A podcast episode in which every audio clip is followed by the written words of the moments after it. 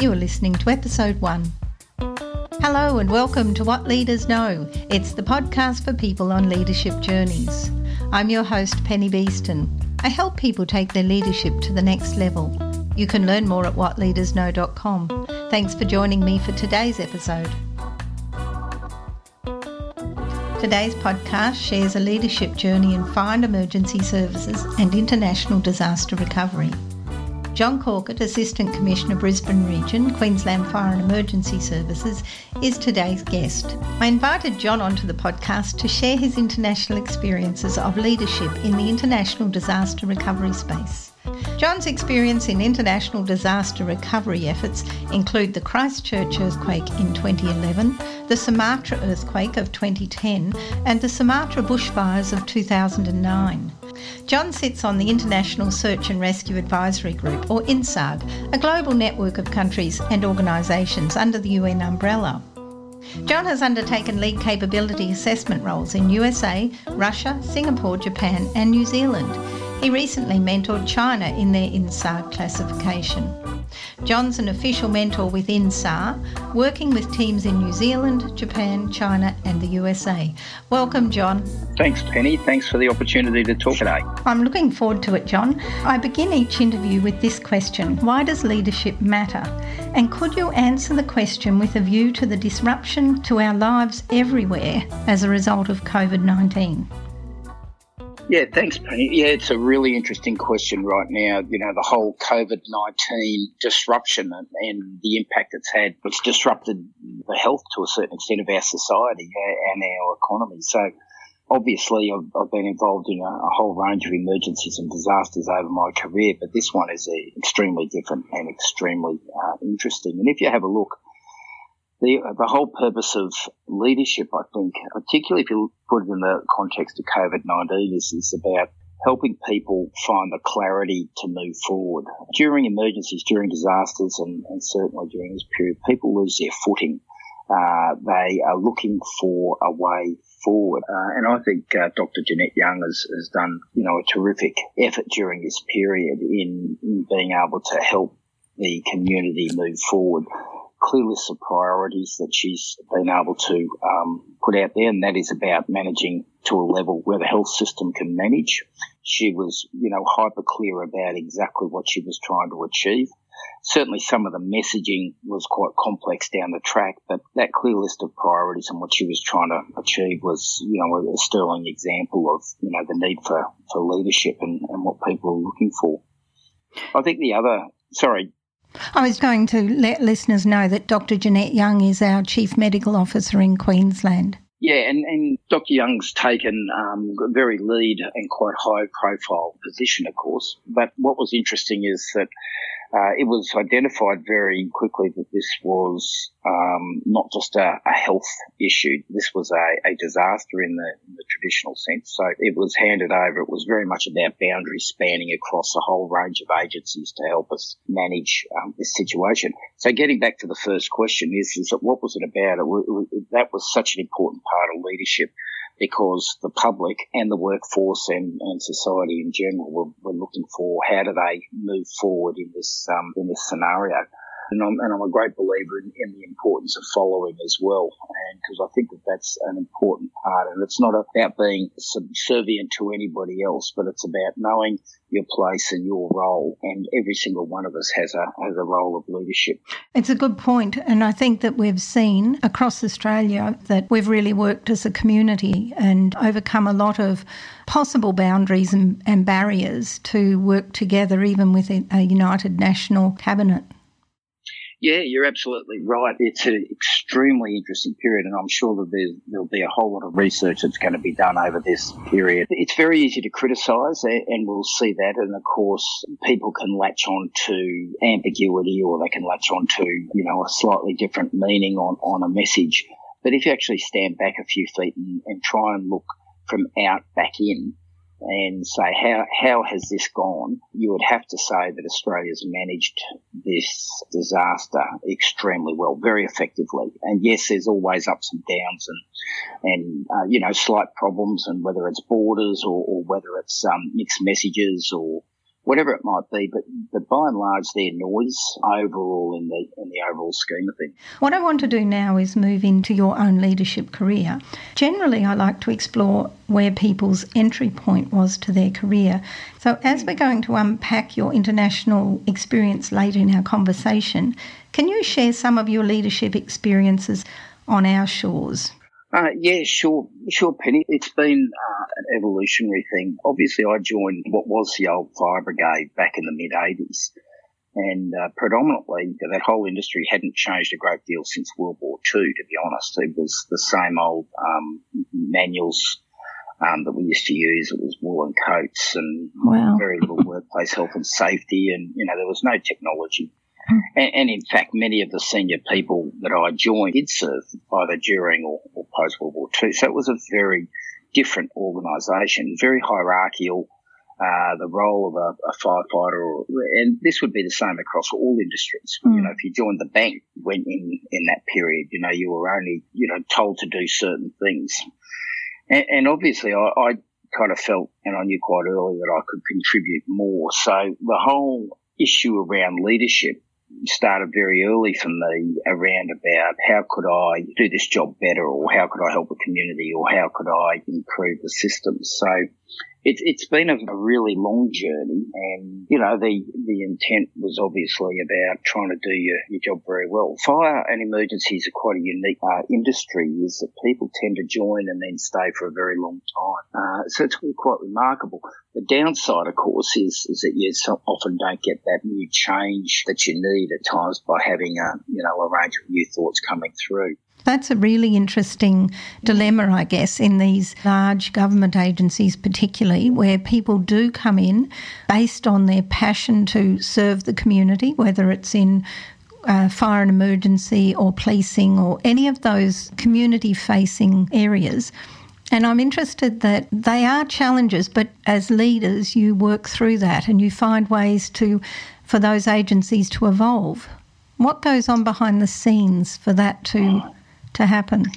Yeah, it's a massive challenge, Penny, for us because there is absolute advantages in having people who are long term uh, volunteers or long term staff members in our industry because you get significant experience base, you get a lot of knowledge, you know, you get that ability to pass that information on, you know, but almost from one generation to another. But it becomes a significant anchor for us as well because the way we've done things always gets passed on to the new generation. This is the way we've always done it, type mm. of thing. Um, and it is a real challenge for us because we we must, you know, maintain our relevance for the community, and we must change as community expectations have changed. What we have to actually do is almost artificially keep refreshing the culture of the organisation. So a lot of industries, by the churn that they naturally get of people coming in for a few years, moving out, and you get the new new breed coming through with new ideas.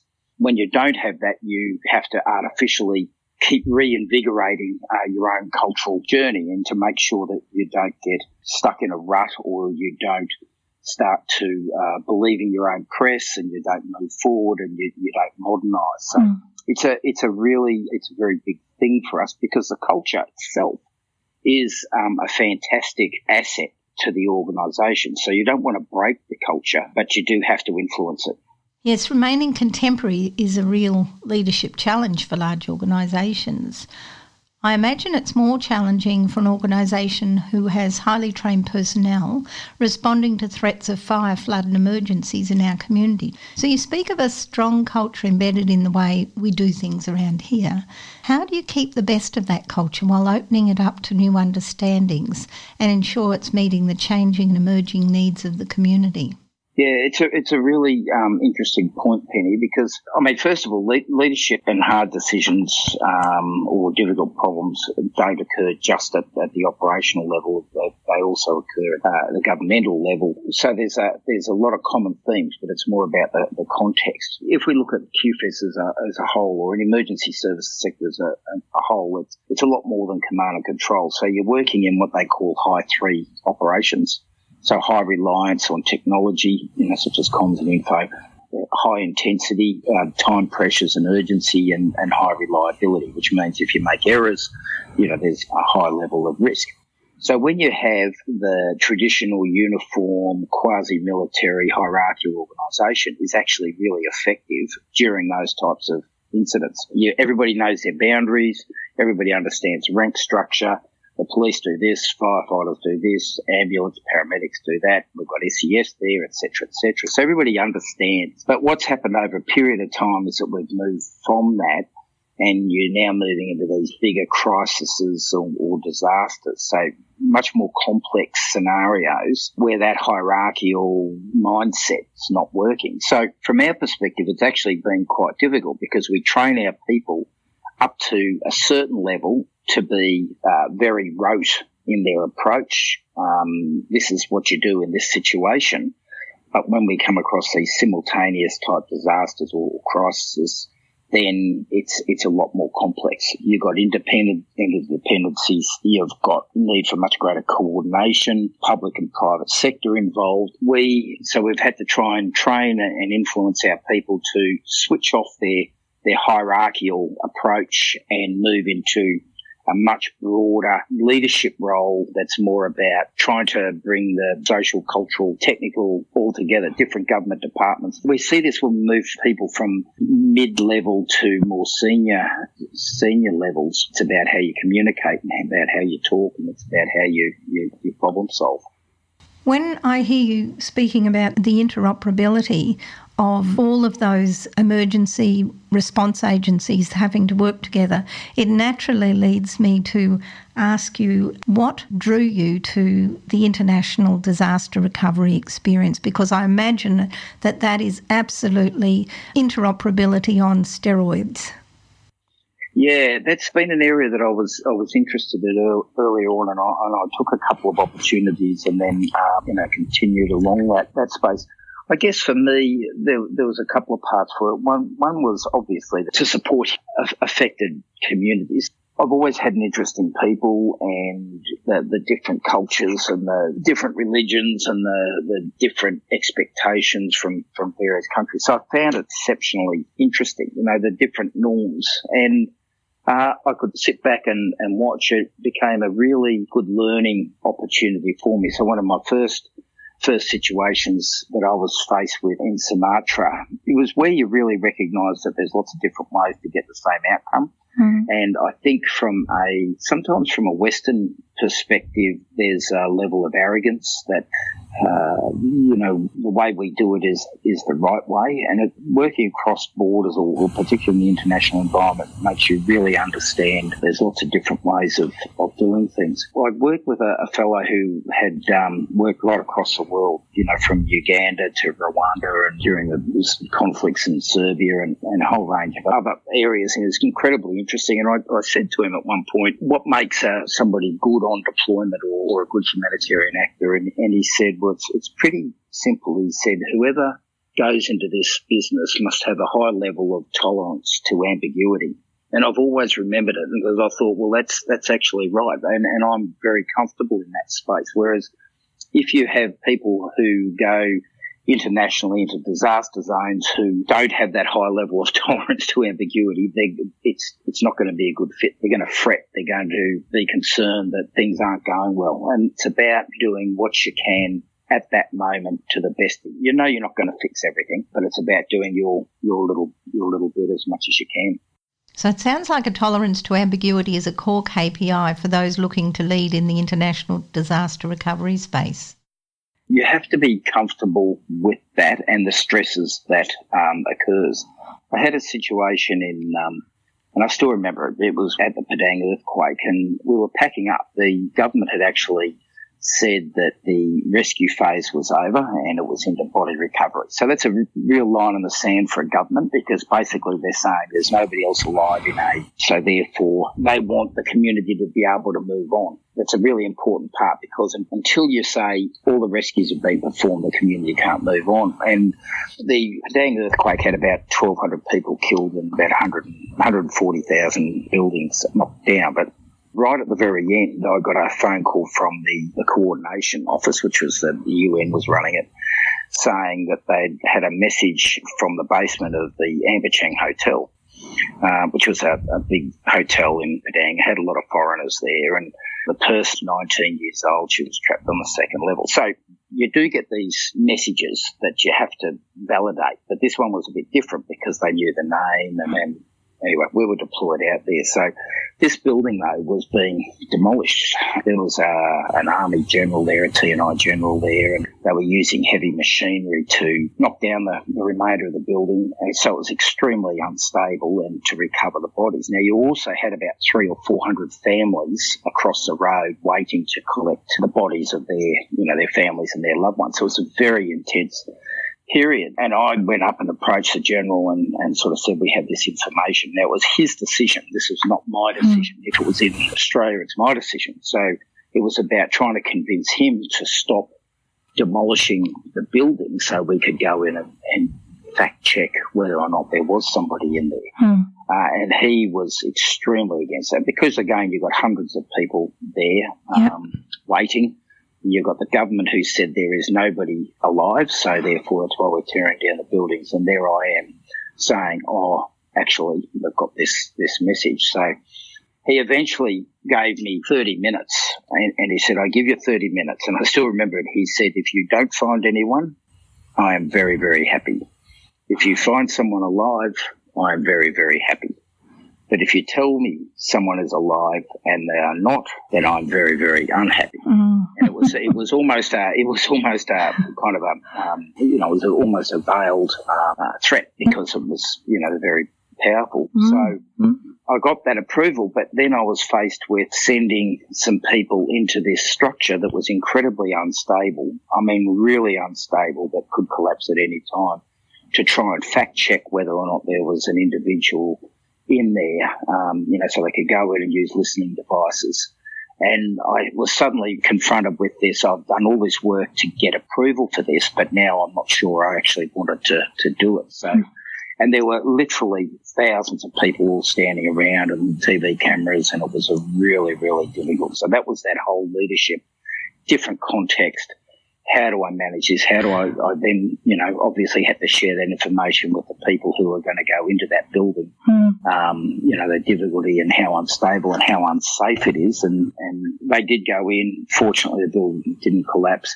There was nobody and It was a hoax of some sort and we moved on from there. But it's, they're real what if moments and there's no rule books for a lot of these decisions. And leadership's a little bit like that in a lot of cases. It is, and, and it's just so different because your leadership journey has been within that framework of fire and emergency services disaster recovery. You won't have the layperson's uh, lens, which I have. So as you're telling me that story, I'm just horrified, thinking, oh wow, now that's ambiguity. And being faced in an international setting with all of the factors that you explained and described, to have to make a decision like that yes, you would have to have a really good grounding in your own self and your own values and your own sense of how you're going to manage this. Yeah, it is, it is very much, but the, but working overseas is, is massively satisfying. I, I, think to a to a certain extent, uh, and the most important thing is just if you're not too sure, just if you just respect is probably the number one thing I could ever encourage people if they're in a um, if they're in a, a, foreign situation or they're in a you know embedded in another culture with different norms. You you can't go wrong if you're just respectful, and that goes right across the board. Uh, and we talk about command control and you know communications, but probably the which people often talk about C three or C two, but but it's the extra one. It's the other C. It's a collaboration that's really important, I think. And um, every agency and every leader has a right to be to be heard, and to whether you're home or whether you're overseas. Um, that's probably the key, I think. You talk about collaboration in these highly interdependent multicultural disaster recovery spaces. If you're taking the lead role, how do you establish yourself when your teams are recovery experts from different countries around the world? It's about communication, and you really must trust in your own team, and you've got to be trusted by your team. Most importantly, you've got to communicate well. It's almost like a core skill, and right across leadership in any situation, that ability, that situational awareness of how and when to communicate, what's the right vehicle, how you how you talk to people, uh, whether it's that autocratic, I need you to do this now, or when you're having a, a, cup of tea with a with a local governor. Um, it's it all comes back down to again respect and, and communication, but and understanding the, the different views. And I, I think that you're there to manage a, situation. So there, there actually is a problem. So, you know, it's not a democratic situation. You're not going to run a committee to make a decision either. So what you are going to do though is you've got to lead but maintain that input. So it's, it's still manage, still be the boss, still lead, but you've got to have that input from from your team and, and respect that because that's they're going to see things that you can't. John, can we move forward from your early deployments in those disaster recovery spaces to your later work where you got involved in INSARAG and you've been mentoring and training. Could you talk more about that? Yeah, that's a it's a really interesting area. Um, so a little bit of background: there are a number of massive earthquakes quite a number of years ago in Bam and Iran and Mexico City, and it literally killed tens of thousands of people. And the support poured over the borders from various countries and tried to do their very best to to help the local population essentially it was an unmitigated disaster in that there were whole areas that were never searched properly and there were areas that were searched multiple times. You had self-responders who turned up who then became more of a drag on, on an already devastated population because they didn't have food or water and they needed support. It was so bad that it reached the UN. They passed a resolution that basically said for countries to have a standard suite or a standard set so that they could um, meet certain standards so that they could be deployed to emergencies. So what it means is various countries go through this assessment and they get their accreditation, their classification it's called, and therefore everybody knows that Australian team can work with the Japanese team, can work with the Russian team, can work. So everybody uses the same terminology and the same approach one of those roles to bring a country up to meet those standards is is a mentor, and I've been very lucky, and I've been asked to mentor a number of different countries before. Every country is so different, but also so very similar. And whether it's a, a Middle Eastern country or an Asian country or a Western country, the average person is so similar. They all want to do the right thing by their own team. They want to help people. They want to learn. They want to save lives. So in a lot of ways, well, I've worked across many different cultures. There's a lot of similarities.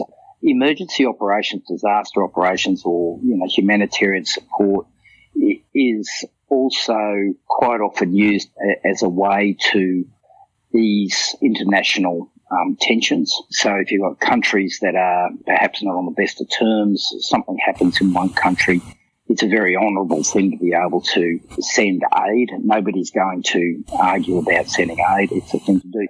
So it can become almost a default foreign affairs tool to a certain extent. So I'm very conscious of that um, when I'm working across borders. By and large, it's about understanding that different countries have different governments and, and different budgets.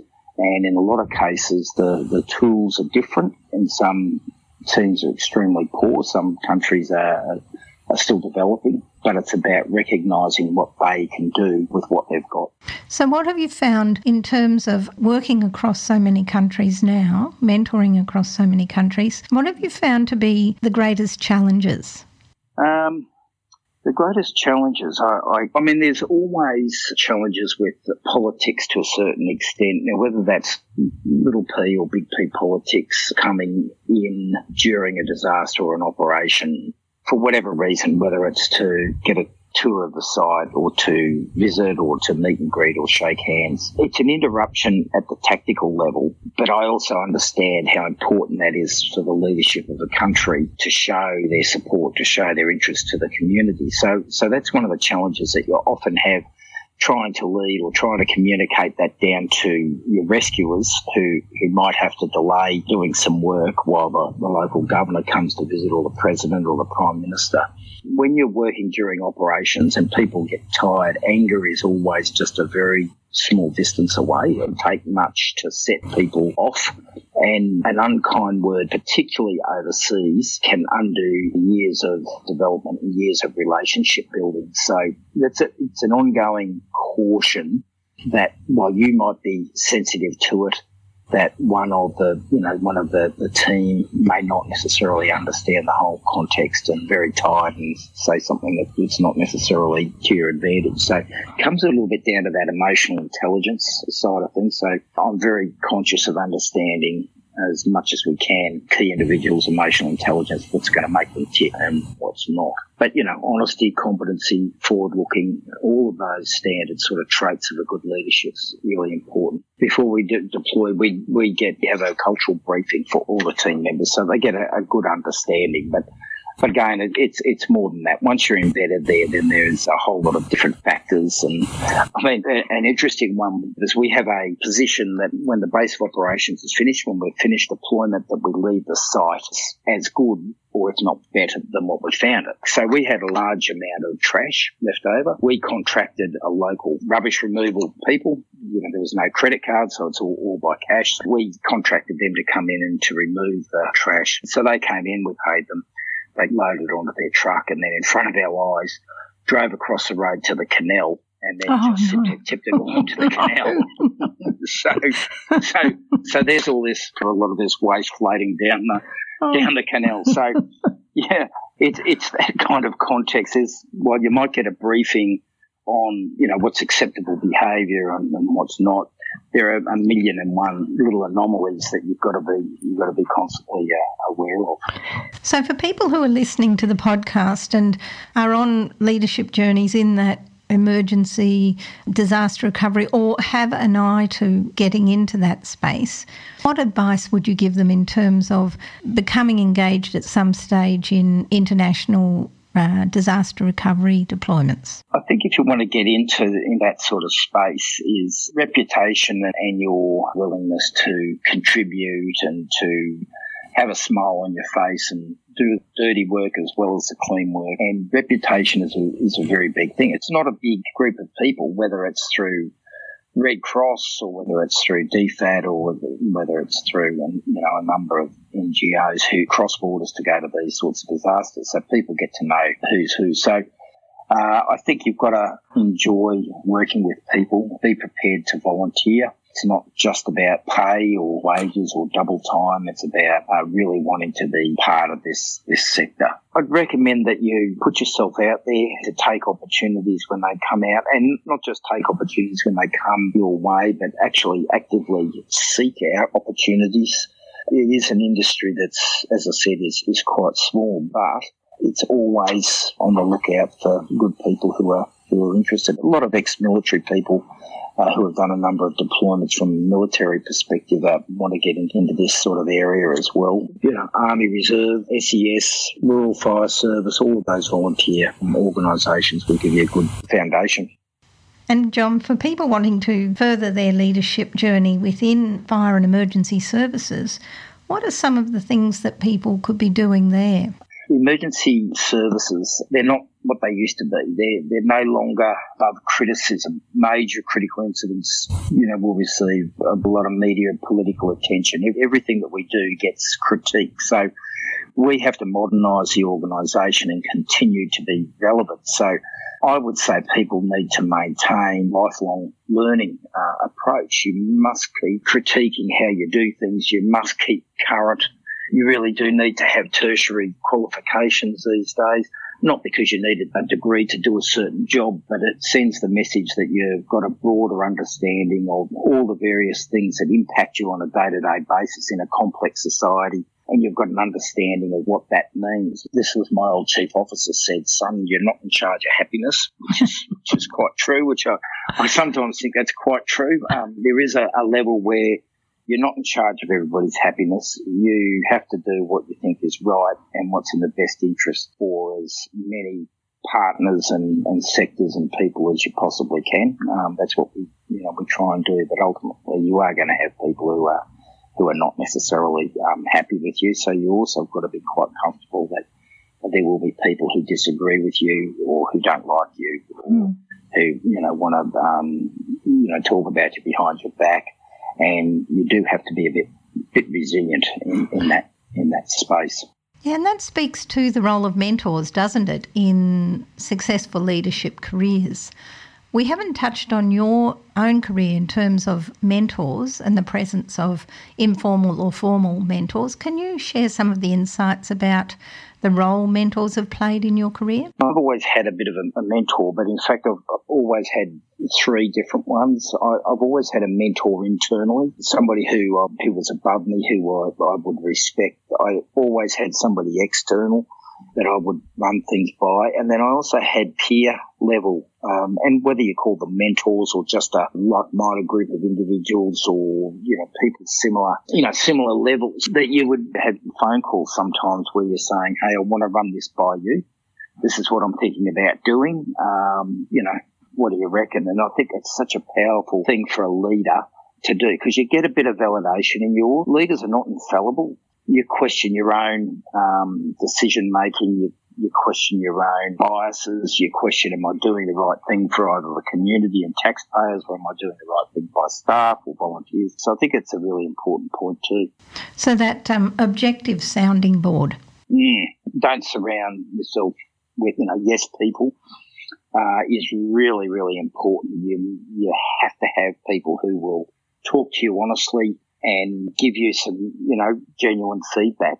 Now that becomes really difficult, I think, for some people. So the other part of it is about keeping a sense of humour, and it's not about not taking things seriously, and it's it's not about being flippant, but it is about keeping a smile on your face, even when you run something by somebody and they go, "Oh, John, are you an idiot? you know, can't you see?" Blah blah blah, and and you take that on, and and, and the more you smile and enjoy that interaction without being locked into the decision. I think it helps you move along in that space. That's a really great takeaway, I think, because the ability to take feedback and then reflect on it or go and double check them, but uh, not to react is a really important thing.